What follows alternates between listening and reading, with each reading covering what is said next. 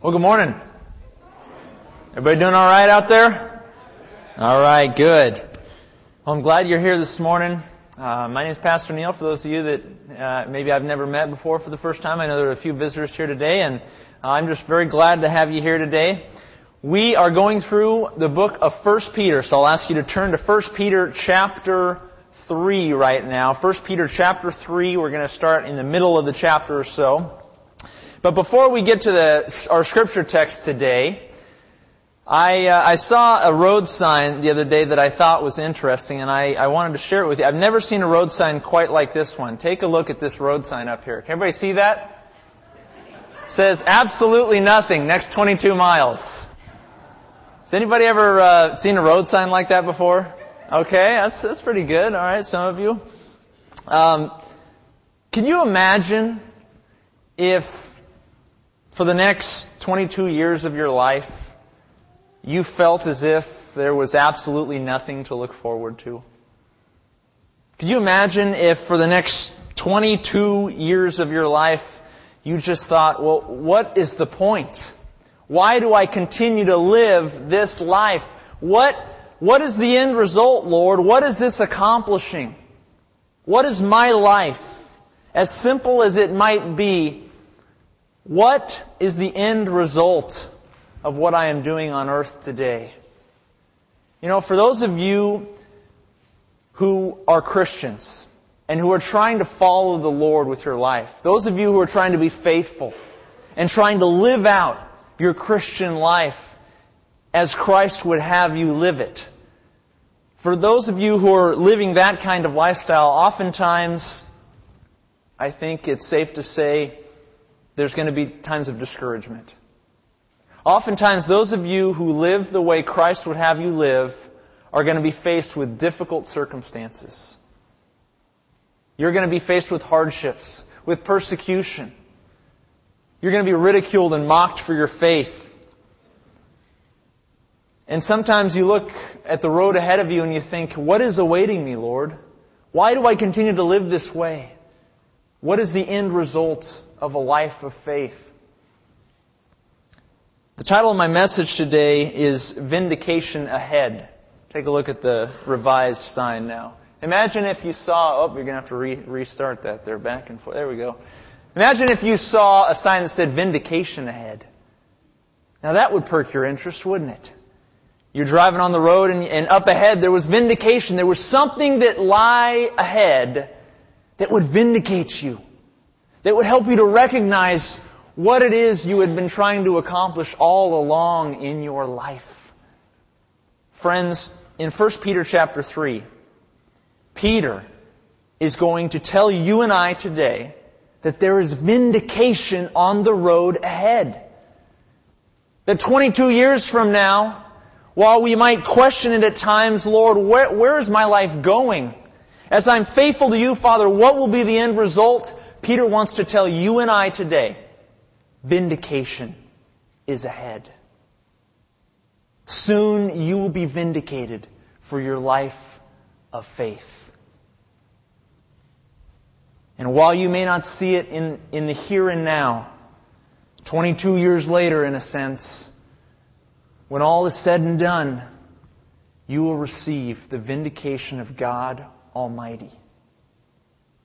Let's read today about what Peter has to say about vindication ahead. Chapter 3, starting in verse 17. Now we've got a little bit of a longer text today. It's going to be a little top heavy too. And I mean to say that the, f- the first portion of our text is going to be difficult to understand. But as we grapple with it and pull through it, we will begin to see where Peter is taking us. So take a look. I want to read it one time all the way through, and then we will go through it verse by verse. 1 Peter chapter 3, starting in verse 17. He's spinning off this final verse that we saw last week in 17. Peter says this, For it is better, if it is the will of God, to suffer for doing good than for doing evil. For Christ also suffered once for sins, the just for the unjust, that he might bring us to God, being put to death in the flesh, but made alive by the Spirit, by whom also he went and preached to the spirits in prison, who formerly were disobedient, when once the divine long suffering waited in the days of Noah, while the ark was being prepared, in which a few, that is eight souls, were saved through water. There is also an antitype which now saves us. Baptism. Not the removal of the filth of the flesh, but the answer of a good conscience toward God through the resurrection of Jesus Christ, who is gone into heaven and is at the right hand of God, angels and authorities and powers having been made subject to him. Therefore, since Christ suffered for us in the flesh, arm yourselves also with the same mind. For he who has ceased, excuse me, he who has suffered in the flesh has ceased from sin, that he should no longer live the rest of his time in the flesh for the lusts of men, but for the will of God. For we have spent enough of our past lifetime in doing the will of the Gentiles when we, when we walked in lewdness, lusts, drunkenness, revelries, drinking parties, and abominable idolatries. In regard to these things, they think it strange that you do not run with them in the same flood of dissipation, speaking evil of you. They will give an account to him who is ready to judge the living and the dead. For this reason, the gospel was preached also to those who are dead, that they might be judged according to men in the flesh, but live according to God in the Spirit. Let's pray. Heavenly Father, Lord, I ask in a special anointing of your Spirit upon this time right now. Oh, Lord, we're dealing with a portion of Scripture that is, has been extremely confusing down through the centuries. Yet, Lord, there is a amazing kernel of truth that we are about to look into. Father, in this text, you are reminding us through the Apostle Peter that there is vindication ahead. I pray, Lord, that we would be able to rightly interpret your word, pull from it your truth, and remind it, have it be a reminder, Father, to our very lives. In Christ's name we pray. Amen. Starting in verse 17, Peter says this, For it is better, if it is the will of God, to suffer for doing good than for doing evil. Now this is for Peter an overarching theme statement throughout the latter half of his book. Peter, toward the latter half, particularly chapters 3, 4, and 5 of 1 Peter, the letter that he wrote to the Gentile Christians of Asia Minor, this is a statement, 317, that is really a thematic statement for much of the epistle. He's saying, be prepared to suffer for righteousness' sake. Be prepared, if it is the will of God, that you patiently endure unjust suffering. And back in chapter 2, he lifted up the person of Jesus Christ, who was the supreme example of suffering. Chapter 2, verses 21 to 25, you see Jesus being lifted up as, as the chief example of why we should suffer for righteousness' sake. He says, For Christ also suffered once for sins, the just for the unjust he suffered once for sins. That is to say, it is final, it is complete. What Jesus Christ did on the cross at Calvary finally accomplished payment for sin. Jesus paid the penalty once and for all. He was the just man who suffered and died on behalf of the unjust. Why? Verse 18 says that he might bring us to God. In a word, reconciliation. Jesus suffered and died that we might be reconciled to God. Peter says he was put to death in the flesh. That is to say, in his earthly existence, he suffered and he died. But that was not the end of the story. For after that earthly time of suffering and death, he was raised up, made alive again by the Spirit of God, thus conquering forever, finally, once and for all, sin and death. Let's not miss what Peter's saying here at the onset of this study today. For it is largely the crux of the entire section. Peter means to say that though Christ suffered and died in his earthly life, though he suffered and died, that was not his final resting place. Instead, Jesus was vindicated. Vindicated by God Almighty. He was, ri- he was raised up, made alive by the Spirit. And as we will soon see in verse 22, he is now seated at God's right hand, and all of creation will be made subject to him. Peter's point is to say that the Father of all creation has vindicated his Son. And he will vindicate all people who put their hope and their trust in him. But before Peter gets to verse 22 and the hope of vindication, he's going to digress quite a bit, isn't he? In fact, I'm sure some of you were reading verses 19 to 21 and you were scratching your heads and you were saying, what in the world is going on in these verses? And rightly so. Because as I said uh, in my prayer, these verses over the centuries have been interpreted in such a variety of ways that it is remarkable. Uh, we approach this passage of Scripture very carefully, knowing full well that through it, many, much, much false teaching has been uh, proclaimed throughout the church, both the Catholic and the Protestant church. And so I want us to very humbly and gingerly, if you will, approach verses 19 to 21, but I do believe firmly that there is a way of interpreting this passage which best fits its context. So take a look yet again at the end of verse 18 it says, Christ suffered once for sins, the just for the unjust, that he might bring us to God, being put to death in the flesh, but made alive by the Spirit, now verse 19, by whom also he went and preached to the spirits in prison, who formerly were disobedient, when once the divine long suffering waited in the days of Noah while the ark was being prepared, in which a few, that is, eight souls, were saved through water. You say, come again? Yeah, that's what I said too, first time I read this. Now, I, I it, it, you know, you look at this and you're saying, Lord, wh- where are you going with this? Peter, where, where are you taking us? This is a, I mean, this is not just a rabbit trail. This is like a, this is like, you know, a semi-rabbit trail. It's, it's, it's a very large rabbit trail, it seems. Well, believe it or not, Peter is saying this for very good reason. We must first attempt to identify what Peter is saying before we can identify why he is saying it. So let's take a look at it in small bites. Notice the phrase, by whom also he went and preached to the spirits in prison. Now let's get rid of the pronouns, shall we? Who is in reference when Peter says, by whom, based on the end of verse 18? The Spirit, exactly. Who is in reference when he says, by whom also he went and preached? Who is the he?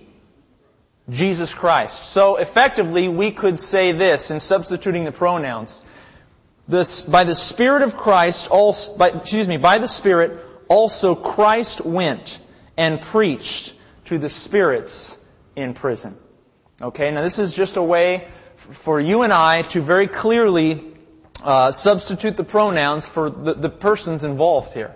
It is by the Spirit that Christ went and preached to the spirits in prison. So we've, we've gotten rid of our pronoun problem. Now the million dollar question. What does it mean that Christ went and preached to the spirits in prison? Take a look at that question. What does it mean that Christ went and preached to the spirits in prison? There are many interpretive options down through the centuries. I'm going to share with you three of them. The first is this. This is historically how the church, both Catholic and Protestant, have attempted to interpret these verses. The first option is this. Jesus preached to the unbelieving generation of Noah's time, offering them a second chance at salvation. In Catholic terms, this is called purgatory. You may have heard of it. Secondly, Another interpretive option. I'm just going through options here. Secondly, Jesus preached to fallen angels or demonic spirits, declaring his victory over sin and over death. Third, Jesus preached through Noah to the unbelieving generation of Noah's day. Now, that first view up on the board there, uh, again, is the Catholic understanding of purgatory. The second uh, view has also been uh, known throughout the centuries, most popularly in recent days. I think that more and more uh, theologians um, ha- are beginning to lean toward this option. Um, my personal perspective is, however, it is option number three. St. Augustine first recommended option number three in some of his writings back in the fourth century. And though he did not defend his, his claim as to how Christ preached through Noah, later on theologians and subsequent scholars did defend it, and I think they defended it rightly so, because I believe that this is precisely what Peter has in mind when he says that by the Spirit Christ went and preached to the spirits in prison. So, let me say this very clearly. It could be option two, and some pastors today in churches in this area would probably tell you it's option two. I'm telling you I don't think it is. I think it's option three, and I'm going to give you good reason why I believe Christ was preaching through Noah to the unbelieving generation of Noah. So let's take a look at that number three, and let's give good reason for why it is number three. First, take a look at this. Remember back in 1 Peter 1, 10 to 11? It said the Spirit of Christ was at work in the Old Testament prophets. Take a look at this verse. 1 Peter 1, 10 and 11. Peter says, Of this salvation, he's speaking of our eternal salvation in Christ, the prophets, that is the Old Testament prophets, have inquired and searched carefully who prophesied of the grace that would come, that would come to you. They were searching what or what manner of time the Spirit of Christ, who was in them, was indicating when he testified beforehand the sufferings of Christ and the glories that would follow. Friends, 1 Peter 1, 10 and 11, and verse 12, which we didn't see here, but that passage at the onset of this letter to the Christians in Asia Minor was a compelling statement. Peter, in essence, was telling you and I that the Old Testament prophets prophesied by the very Spirit of Jesus Christ. That is to say, the Spirit of Christ was in them, speaking through them about the Messiah's sufferings and the glories that would follow. The Spirit of Christ was in them, speaking through them about the gospel of God. Compelling statement. How about this? A second reason why it is Jesus preaching through Noah. B. Noah is later described by Peter in 2 Peter as a preacher of righteousness. 2 Peter 2 5 says, And God did not spare the ancient world, but he saved Noah, one of eight people, a preacher of righteousness. The Greek word for preacher there in 2 Peter 2 5 is the Greek word kerux. The verb of that Greek word in which it was said that Noah was a preacher of righteousness, that verb to preach, which is kerusso, is the same verb in 1 Peter 3:19. So Peter in essence is saying that Jesus preached through Noah in 1 Peter 3:19 and that Noah was in fact a preacher of righteousness in 2 Peter chapter 2 verse 5. Commonalities, things that should compel us to consider whether this is the interpretation of the text. But now there's another question yet to be answered. If in fact Christ preached through Noah to the unbelieving generation of Noah, why does Peter refer to those people as spirits in prison? Now let's center in on that question. Why does Peter refer to these people of Noah's generation as spirits in prison? It's a great question, and it also demands an answer. First, I want to say this. The term spirits means human persons in 1 Peter 3:19. And I'm going to suggest why. If you'll notice throughout the book of 1 Peter, if you were to, do a study on the word soul, you would find that soul was in reference to a human being every single time. In other words, when Peter uses the word soul, he is referring to human persons, that their souls have been purified, he says. That their souls have been saved. He's referring to human persons. Here, he uses a slightly different term, though often used synonymously by the Apostle Paul, the term pneuma or spirit, including, take note, the very next verse in chapter 3, verse 20, where he says that the divine, excuse me, he, he uses the word souls there in, in 320, where he says that is eight souls were saved through water. So we see here Peter's MO is often, oftentimes to refer to human persons as souls, and I'm also suggesting as spirits. You find this in Hebrews chapter 10. But yet, here's yet another reason why we should understand the term spirits to mean human persons in prison. And it is this. Every time the term disobedient is used in chapter 3 verse 20 that you see in your Bibles, where it says they were formerly disobedient, that term is used four times to describe people in 1 Peter.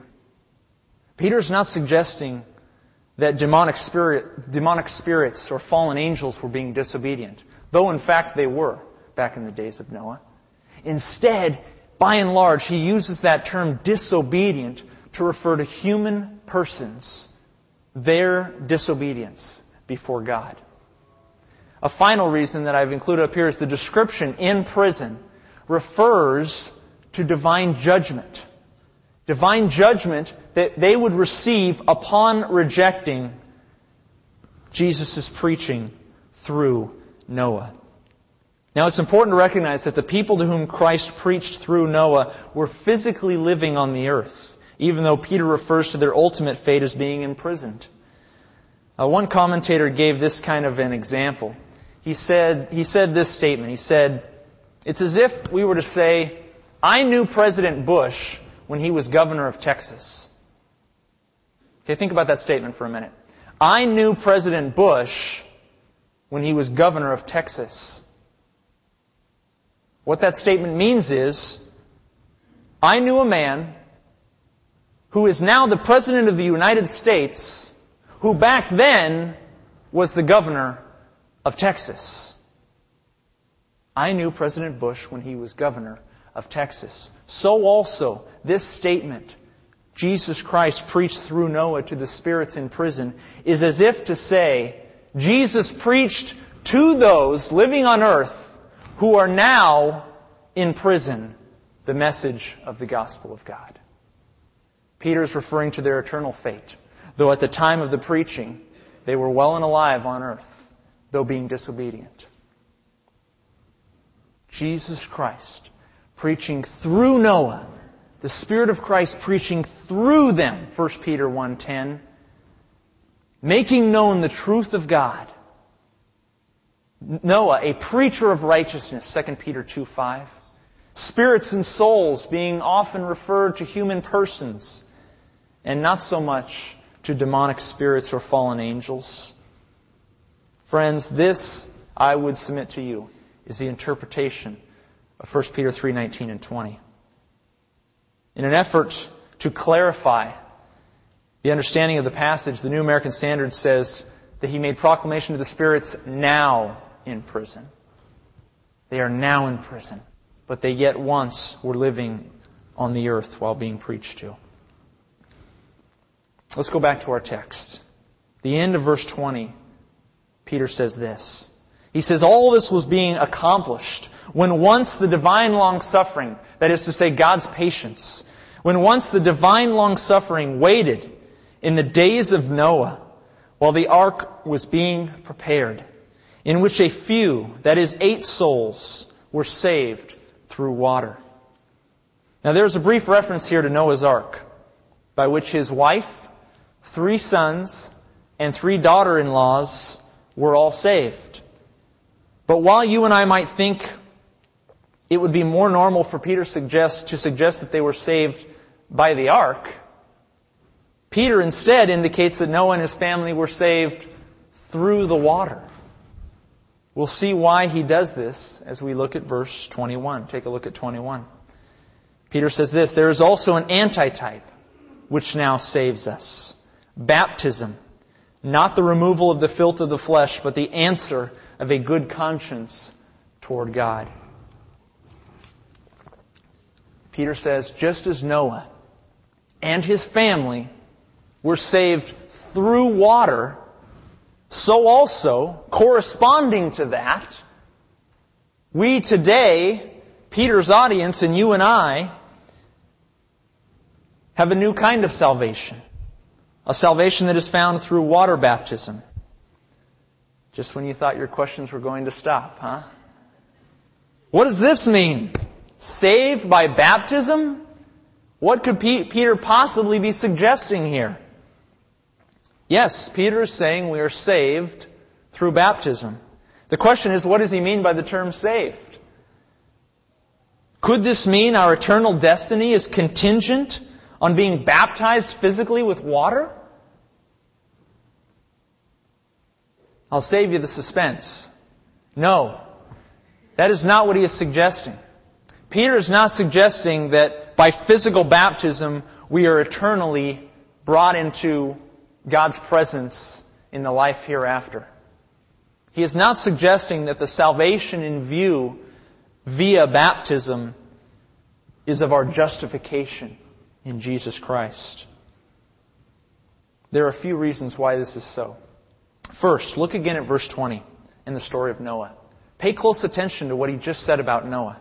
Peter writes that Noah and his family were saved through water, that is, through the flood waters, which kept the ark afloat. Now, if we were to make the contention, as some churches do, that Peter is suggesting that water baptism saves us, then likewise, equally so, we would be compelled to make the contention that Noah, correspondingly, was eternally saved via the waters of the flood. Let me say that again.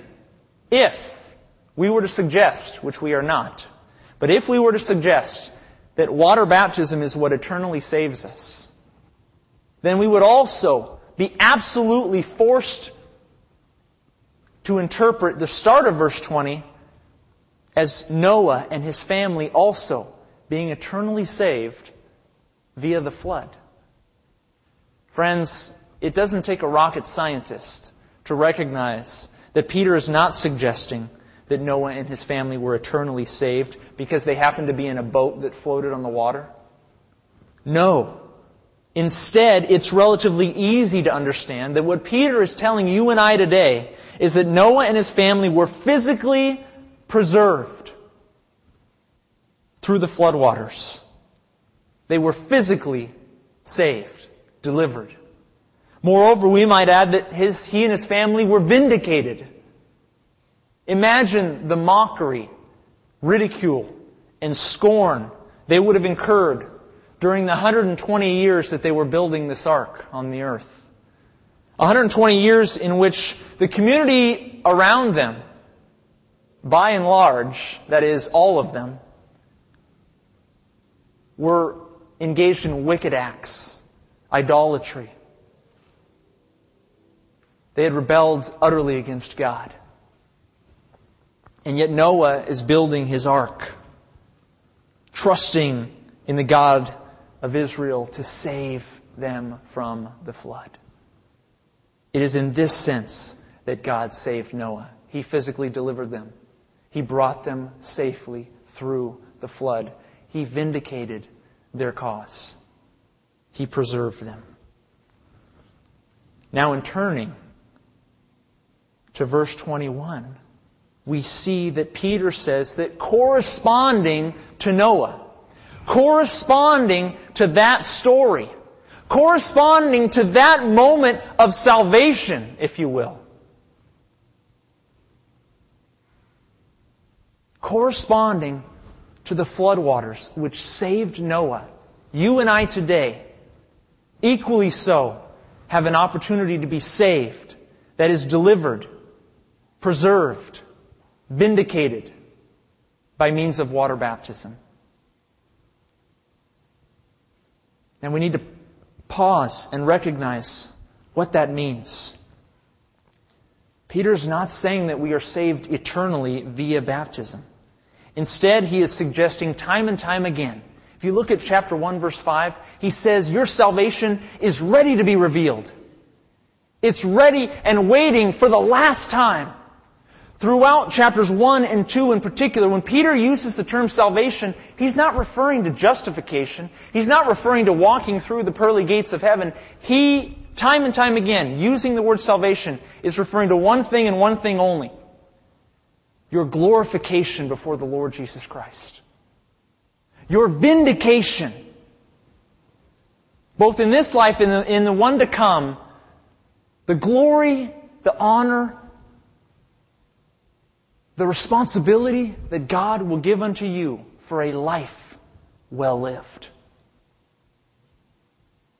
That is why he refers to salvation as a hope in chapter 1 verse 3. That is why he refers to salvation as an inheritance waiting for you in chapter 1 verse 4. That is why he is saying that your salvation is not yet here in chapter 1 verse 5. He says it's ready to be revealed. Friends, when Peter uses the term saved, He's not referring to justification. He's referring to our eternal glorification on that final day when Jesus Christ looks upon our lives and says, Well done, good and faithful servant.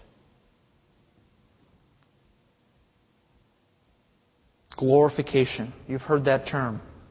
Every Christian, let me say clearly, will be glorified in the life to come. They will receive moral perfection, fullness of knowledge, new spiritual bodies. These are things that the scriptures teach about our coming glorification. Yet there remains an aspect, an aspect of glorification that is yet to be determined. That aspect concerns a Christian's role in the coming kingdom of God.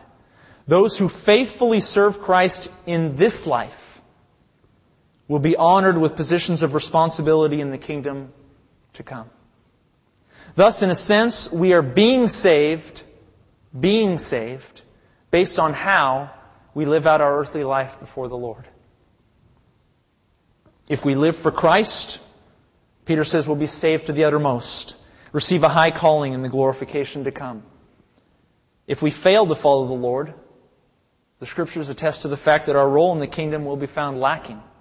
And while we will enter the gates of heaven, if you will, we may not have come into an inheritance that was as glorious as it could have been. We may, may not be given roles and responsibilities and privileges and honor and glory that God desires for us that we instead laid aside for the lusts of this world. Friends, when Peter says that the Christians in Asia Minor of the first century are saved by baptism, what he means to say is that believers incur a greater kind of glorification. They incur a greater kind of favor before God Almighty when they follow the Lord in baptism. I believe this was especially true for Peter's audience. Those of you who know your history, who have been a part of these studies in 1 Peter, you've heard me say time and time again that to convert to Christ in this day and age, in that geographical location of the world, was an absolute cultural faux pas. It was a no-no. It was a big, big mistake in the eyes of the surrounding culture. To convert to Christ to affiliate yourself with Jesus Christ and to lay aside the pagan idolatries of Rome was a major deal in the first century. Those who were baptized publicly as an expression of their faith in Christ in the first century, perhaps more than any other century, knew, as the waters of baptism covered them, that they would also incur a flood of persecution, harassment, and scorn for that decision. They knew invariably that by the waters of baptism, they would be bombarded with an angry culture around them. Angry friends, families, coworkers, and neighbors who hated their conversion to Jesus Christ. To be baptized publicly in first century Asia Minor was to sign away one's cultural dignity and respect. To be baptized publicly in the first century Asia Minor, you would have to be absolutely, positively certain that your journey of faith with Christ would ultimately bring you eternal vindication. For if it didn't, you were the greatest of all fools. No one would have been baptized in the first century without weighing the cost. Likewise, Peter says, you who have been baptized, who have weighed the cost, like Noah weighed the cost when he constructed an ark for 120 years, when he experienced mockery and ridicule and scorn in his generation, and yet faithfully built that ark, knowing full well that God would save him, would vindicate him, so also you in Asia Minor, who are receiving the waters of baptism, you know that God will save you. He will vindicate you for this decision. That, friends, is what Peter is saying in verse 21. Baptism incurs for us greater glorification, greater vindication, greater favor in the eyes of God Almighty. He qualifies baptism here at the end of verse 21. He says, It is not the removal of the filth of the flesh, friends. Baptism is not what, what spiritually cleanses us. Baptism, the physical act of baptism, Peter says, is not what makes us morally pure. It doesn't remove sin, Peter says. It says it very clearly. So that, thus, how could people understand this to be saved unto eternal life? I don't know. He says it's not the removal of the filth of the flesh, but instead, it's the answer or the pledge, the promise of a good conscience toward God. That word conscience there is moved all the way to the front of the Greek sentence there as a way of emphasizing that word conscience. Peter means to say here that when you are baptized, you are so doing that act of faith, if you will, that, that act of that faithful act out of a pure heart, out of a clean conscience, out of a desire, out, out of because you've been converted and you recognize that this is in fact my Lord and my God, I want to follow Him in baptism. I am doing so out of a pure heart. Peter here is presupposing that they're already saved. Literally speaking, in Greek, it would be a good conscience pledge to God. Baptism is a good conscience pledge to God.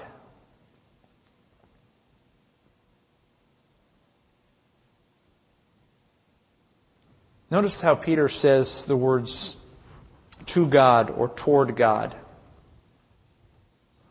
Baptism here, friends, as Peter understands it, is something that believers do to God, toward God, in front of God, as an act of service and worship to God. It is a spiritual sacrifice. In baptism, we are publicly declaring to the Lord that He is our God. We are publicly declaring to Christ that He is our Savior. And in so doing, we incur God's favor and hope of a greater reward and vindication in the coming kingdom. Friends, baptism is important. I want to just emphasize that. I think, uh, I think that we, we lose its significance because we're, we're living in a day and age where to be baptized publicly, hey, it, it just doesn't incur ridicule and, and scorn like it did in the first century. At least here.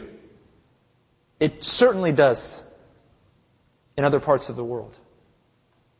By and large, in our community, to be baptized publicly, uh, there's, you know, I guess there's a lot, there's a great aura of tolerance in our community today. You know, oh, that's great, wonderful, congratulations, they might say to us. Very few people would probably ridicule or, or mock that, that act of, of worship. But let's remember baptism in the context of the first century. When they were baptized, big deal. Major deal. Life transforming deal. It was no small act of faith. It was a huge leap into the arms of God Almighty, asking Him, Lord, please vindicate me because I know on this earth I may be persecuted and even killed for this commitment. I urge you to be baptized if you haven't already been. Follow in the pattern that has been set by Christians before you. We will have a baptism opportunity this summer at one of our beach nights, perhaps getting baptized in the ocean. I'd love for you, if you have not been baptized, I'd love for you to come and talk to me about that. And we can talk about how to publicly demonstrate your inward faith in Jesus Christ. The end of verse 21, take a look. He says, through the resurrection of Jesus Christ. Through the resurrection of Jesus Christ. Now this is really awkward. Uh, I can't say it any other way. This is awkward in Greek. In yellow is the complete thought.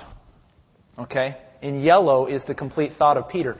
In white in the middle there, or excuse me, in gray, I guess, from verses 19 to 21, is Peter's excursus, his rabbit trail, his, his uh, big semi-rabbit trail, that is. But Peter here is completing his thought.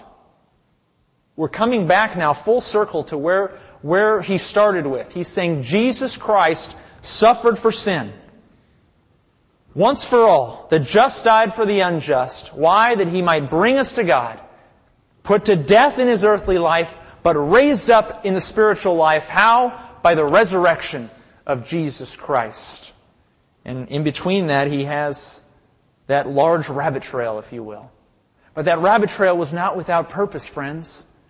Because you see, hopefully clearly now, that that rabbit trail was meant to say that when you live in the spiritual life, if you will, when you live as the Spirit of God provides you strength, when you live as the Spirit of God provides you courage and determination and resolve, you are vindicated.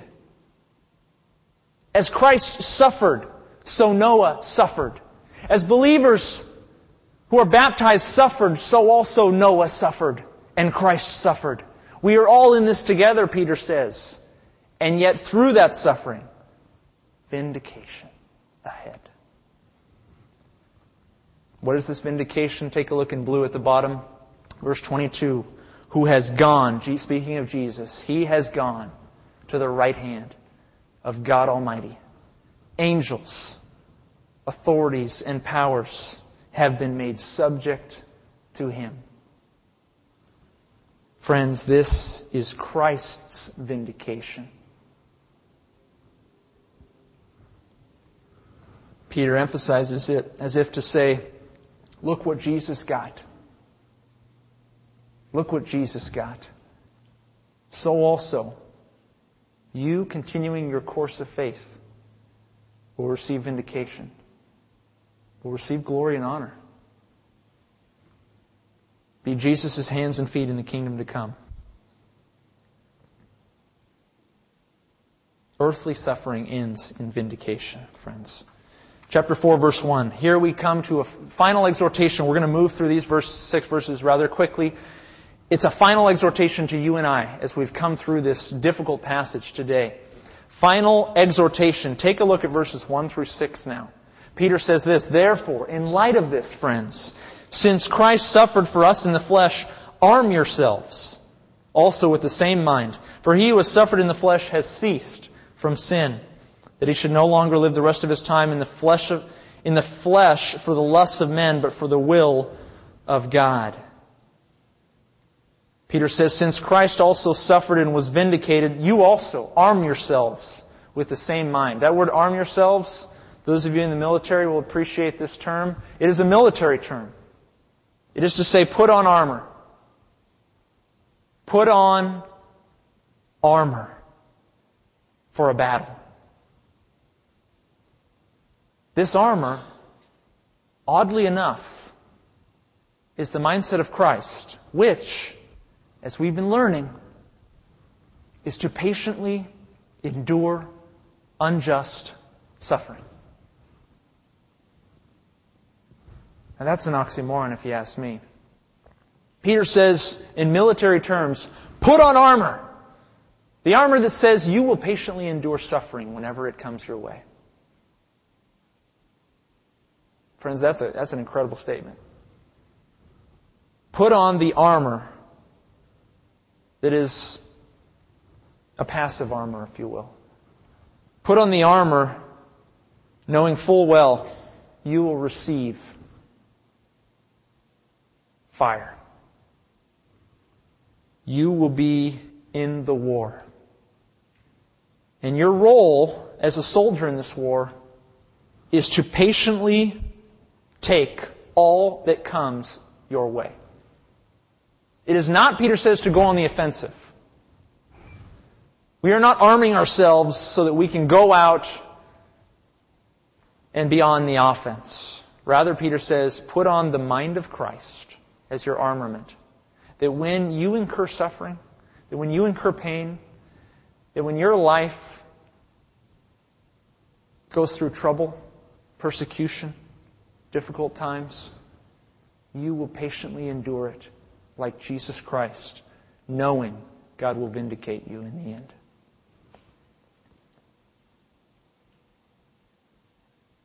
Put on the armor of Christ so that you can prepare to pay back evil with good. Peter says when we assume Christ's mindset, the mindset of sin fades away. When we concern ourselves with patiently enduring unjust suffering, the temptation to retaliate, to fight back, or to get revenge, that temptation ceases, Peter says. For he who has put on this mind has ceased from sin. When we consider the mind of Jesus Christ and follow in his steps, we stop thinking about our selfish desires and start considering how our life conduct might lead to the conversion of an unbeliever. Verse 3 For we have spent enough, enough, Peter says, of our past lifetime in doing the will of the Gentiles. When we walked in lewdness, lust, drunkenness, revelries, drinking parties, and abominable idolatries, in regard to these, Peter says, they think it strange that you do not run with them in the same flood of dissipation, speaking evil of you. The word strange in yellow. Actually, excuse me, before we get to that, they, Peter says, hey, you've been there. You've been down that road. By the way, this is yet, yet again great evidence that Peter's writing to Gentile Christians because these were those who would have participated in these kinds of sins. Jews would have avoided these kinds of sins by and large, even the ones that were not pious toward God. Peter's not writing to a Jewish audience. He's writing to a Gentile audience. And these are the vices which in their pagan world were considered virtues. These are the vices that they were once dealing with, once undergoing. Peter says, You've done enough of that. Too much, in fact. Notice the word strange. In regard to these, they, meaning those who you once participated with, they think it's strange. They're amazed. They're in wonderment, Peter says. They're astonished, which would probably be the best translation of that word. They're astonished that you do not run with them in the same flood of dissipation. They cannot believe your life conversion. But rather than just sit in wonder, their astonishment turns to scorn. He says they're going to speak evil of you. And friends, we've seen this time and time again in 1 Peter. Verbal persecution is a serious theme in 1 Peter. You will see it time and time again. Ridicule, scorn, mockery, humiliation, speaking evil of you. The word there is actually they're blasphemers. And it can actually mean that they're blaspheming you, Peter says, or it could also mean that they're blaspheming God, or the Spirit of God within you, if you will. They are blasphemers, Peter says. They wonder why you don't conduct yourselves in the way you used to conduct yourselves, and so they blaspheme you as a result of it. But Peter says, Fear not, verse 5. Fear not, for they will give an account to him who is ready to judge the living and the dead. For this reason, the gospel is preached also to those who are dead, that they might be judged according to men in the flesh, but live according to God in the Spirit. Fear not, Peter says. Vindication is ahead. Those who mock you today, those who bring you suffering, I don't know who it is in your life. Maybe it's at work right now, you're dealing with somebody who's just, just on your back all the time. They're criticizing you or causing you pain and frustration at work. Maybe in your family, you got a problem with your spouse or a child. Whatever it is in your life that's causing you suffering and pain and, and trouble today, persecution perhaps. Peter says, hey, stay the course. You'll be vindicated. And those who do you ill, who do you wrong, it is not for you to get revenge in this life, Peter says, for they will give an account to God. God who is ready to judge the living and the dead. And because of this final judgment that awaits every man, woman, and child, Peter says, the gospel was preached also to those who are dead, that they might be judged according to men in the flesh, but live according to God in the Spirit. What does this mean? Yet again, like spirits in prison in chapter 3, verse 19, here in chapter 4, verse 6, Peter indicates that the gospel was preached to those who are dead. Now, he is not suggesting, as I've already said earlier, that, that Jesus is preaching to those who have already died and are in the afterlife. Instead, Peter is simply noting that mankind, even those who have died physically, have received the preaching of the gospel of God. That is to say, they've received the truth of God that they might have opportunity to live and be made alive according to the Spirit of God. In particular, I think Peter has in mind here the Christians who had since died in Asia Minor. Because notice what he says. He says that though they may be judged in the flesh according to men, that is to say, though they might be evaluated in man's eyes, mocked and ridiculed for their life conduct in man's ways, judged by man's standards, Peter says that's not their end. No, those who are now dead and have received the message of truth will be judged and made alive by the very Spirit of God. Their temporal suffering, pain, persecution will soon lead them to a life worthy of eternal reward and glory, vindication in the life to come. Friends, what can we learn from this? What, where have we gone throughout this text? What, at the end of the day, should you and I walk away with? Let me just say this first and a little bit off topic, but it's something that's important. I would argue very clearly that, friends, the most difficult passages in the Bible can be interpreted and understood correctly when done in context. I believe firmly that we've done that today. We've stuck to the context. We've stuck to internal evidence in the book of 1 Peter to interpret the book of 1 Peter. We've not gone to whimsical translations and interpretations to identify what Peter is saying here. When we read it in context, friends, the Word of God, the truth comes out.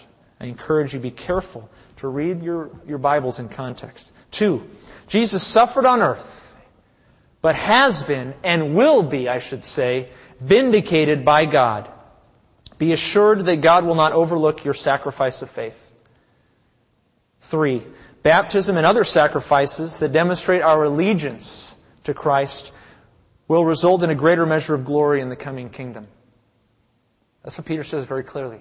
He says, when you show allegiance, God honors that. And for the first century, boy, baptism was the, the chief example of showing allegiance to Christ. Four, in a source of comfort. Friends, we will all give account to God. To those who have scorned and mocked us, we know that we can entrust them into the hands of God. And we don't need to take revenge now. But what about you? If you were to die today, and it sounds cliche, but let's say you died today. Would your life incur glory or shame in the kingdom? Those of you who have expressed faith in Christ, hey, you're, you're going to be with the Lord. You're going to be with the Lord in the afterlife. You're going to receive eternal life by faith in Jesus Christ, period. That is what gets us into the presence of Almighty God. Faith in Jesus. But glory honor, responsibility, roles in the coming kingdom under King Jesus are given to those who can look their Lord Jesus on the last day, look him in the eye and say, Lord, Here was my sacrifice of faith.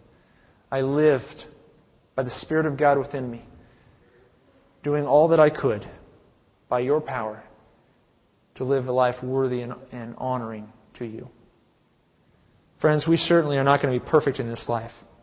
But the more you and I demonstrate our allegiance to Christ, the more you and I become more like Christ, patiently enduring unjust suffering, the greater you will be vindicated in the life hereafter. Vindication, friends, is ahead, and it is coming soon. Let's pray. Heavenly Father, O oh Lord, it is difficult, Father, to, uh, it is often difficult, Lord, to live the Christian life. But Father, this is a life in which we uh, are called to love others in spite of the evil that they might do to us. It's a life, Lord, in which we're called to imitate, mimic the lifestyle of your Son, Jesus, who for the joy set before him the cross, suffering on it and dying, that he might pave the way to reconcile man back to God. Lord, it is not easy to endure suffering when it is done unjustly. But Jesus did it, and you ask us to do it. Lord, you ask us not to take revenge now. Now is not the time for revenge, for retaliation. Now is the time, Lord, to live faithfully, to live as your Son would have us live, to be gracious and loving and merciful, to repay evil with good. And in so doing, Father, we cling to the hope that we've seen in 1 Peter that, Lord, you will vindicate us as you have vindicated your Son, Jesus Christ. Father, we pray that our lives would be worthy of glory and honor in the kingdom to come. In Christ's name we pray. Amen.